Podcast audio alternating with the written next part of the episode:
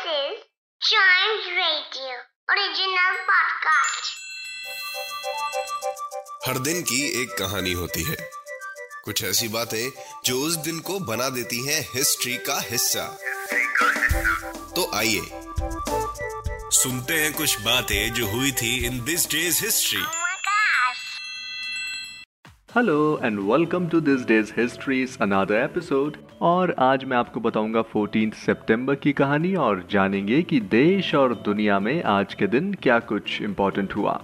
चलिए तो शुरू करते हैं 1833 से।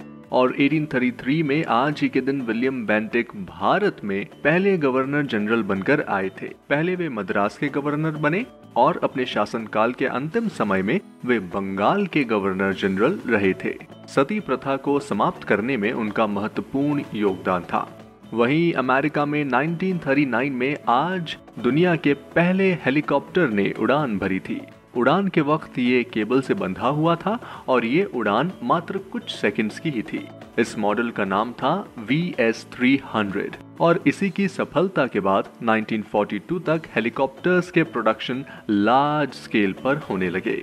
और ओपेक यानी organisation of the petroleum exporting countries की स्थापना आज ही के दिन 1960 में हुई थी। ये 14 पेट्रोलियम प्रोड्यूसिंग नेशंस का ग्रुप है। इसका गठन इसलिए हुआ था ताकि दुनिया में ऑयल मार्केट स्थिर रहे। और आपकी जानकारी के लिए बता दूँ कि वर्ल्ड में 80 परसेंट क्रूड ऑयल का रिजर्व्स ओपेक कंट्रीज़ के पास है। इसके अलावा आज ही के दिन 2000 में माइक्रोसॉफ्ट ने विंडोज़ एम यानी मिलेनियम एडिशन की लॉन्चिंग की थी।